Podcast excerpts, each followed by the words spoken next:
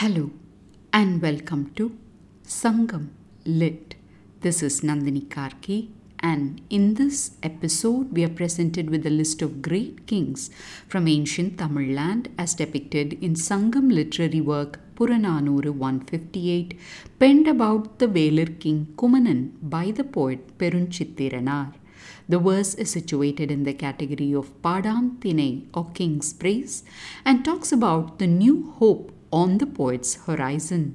முரசு கடிப்பு இகுப்பவும் வாழ்வளை துவைப்பவும் அரசுடன் பொருத அண்ணல் நெடுவரை கரங்குவெள் அருவி கல் அலையத்து ஒழுகும் பரம்பின் கோமான் பாரியும் பிறங்குமிசை கொல்லி ஆண்ட வல்வில் ஓரியும் காரி ஊர்ந்து பேரமர் கடர்ந்த மாரி ஈகை மரப்போர் மலையனும் ஊராது ஏந்திய குதிரை கூர்வேல் கூவிளங்கண்ணி கொடும்பூன் எழுனியும் ஈர்த்தன் சிலம்பின் இருள் தூங்கு நலிமுளை அருந்திரல் கடவுள் காக்கும் உயர்ச்சிமை.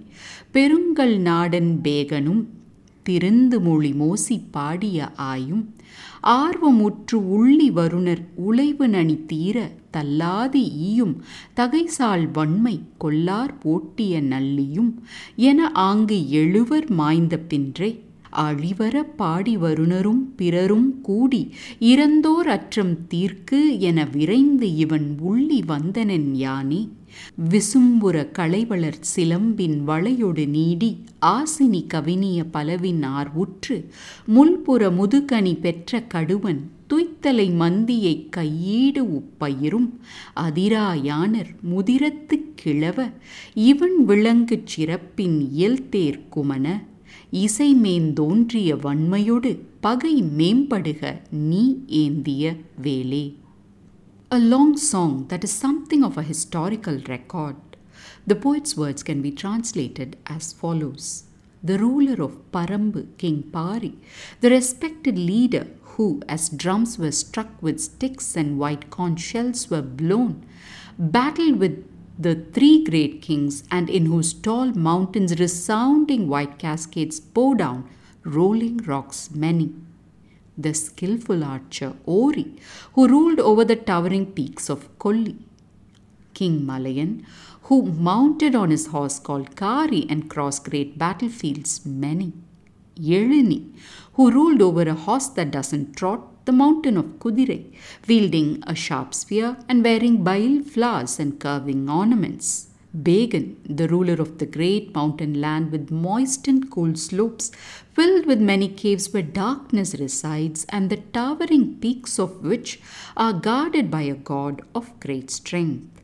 King Ai, sung about by the man of perfect words, Mosi, the famous and strong Nalli, who drove away enemies many and quenched the suffering of those who came with desire and ceaselessly rendered unto them.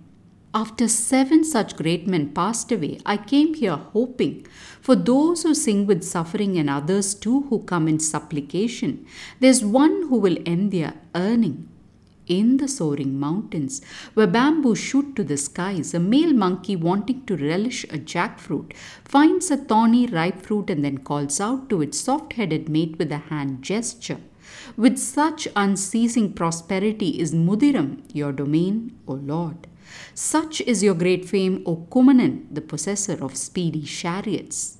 Like your renowned generosity, may it reign supreme, that spear you wield over your enemies.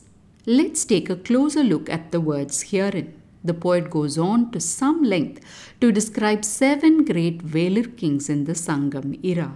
Leading the list is Pari of Parambu with details about his clash with the Chera, Chola, and Pandya kings. Next is the archer Ori, the ruler of Kolli Hills.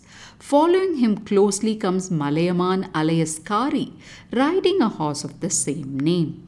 The fourth in the list is Yelini, who is in fact Adiyaman Nedumananji, and his domain is said to be Kudire, the Tamil word for horse. And to differentiate the two, the poet mentions that this Kudire trots not.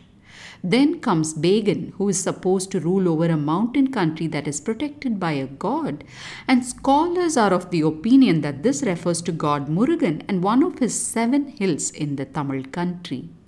Only two more to go, and one is King Ai, whose great fame is in being sung about by the poet Mosi.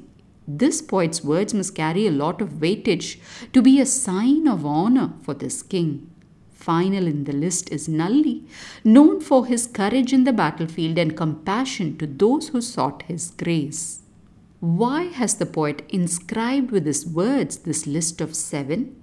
Only to say that after those seven passed away, there was no one worthy to end the suffering of poets and other supplicants, and the only hope was this king Kumanan, who ruled over the fertile peak of Mudiram. To etch this mountain land, the poet talks about the desire of a male monkey to eat a jackfruit and its wish being granted right there in the king's land. Having found that thorny fruit, the monkey beckons its mate to come and share the poet's sketches. He then ends with a blessing to the king, wishing for his generosity and the victory of his spear over enemies to reign supreme always. And thus we get to meet a king who is seen as the one come to fill the void left by seven, and that's a huge responsibility indeed. Thanks for listening to this episode of Sangam Lit and journeying with me to ancient lands and minds. Please visit nandinikarki.com to share your thoughts and do spread the word about Sangam Lit. Until next time, Nandri Vanakkam.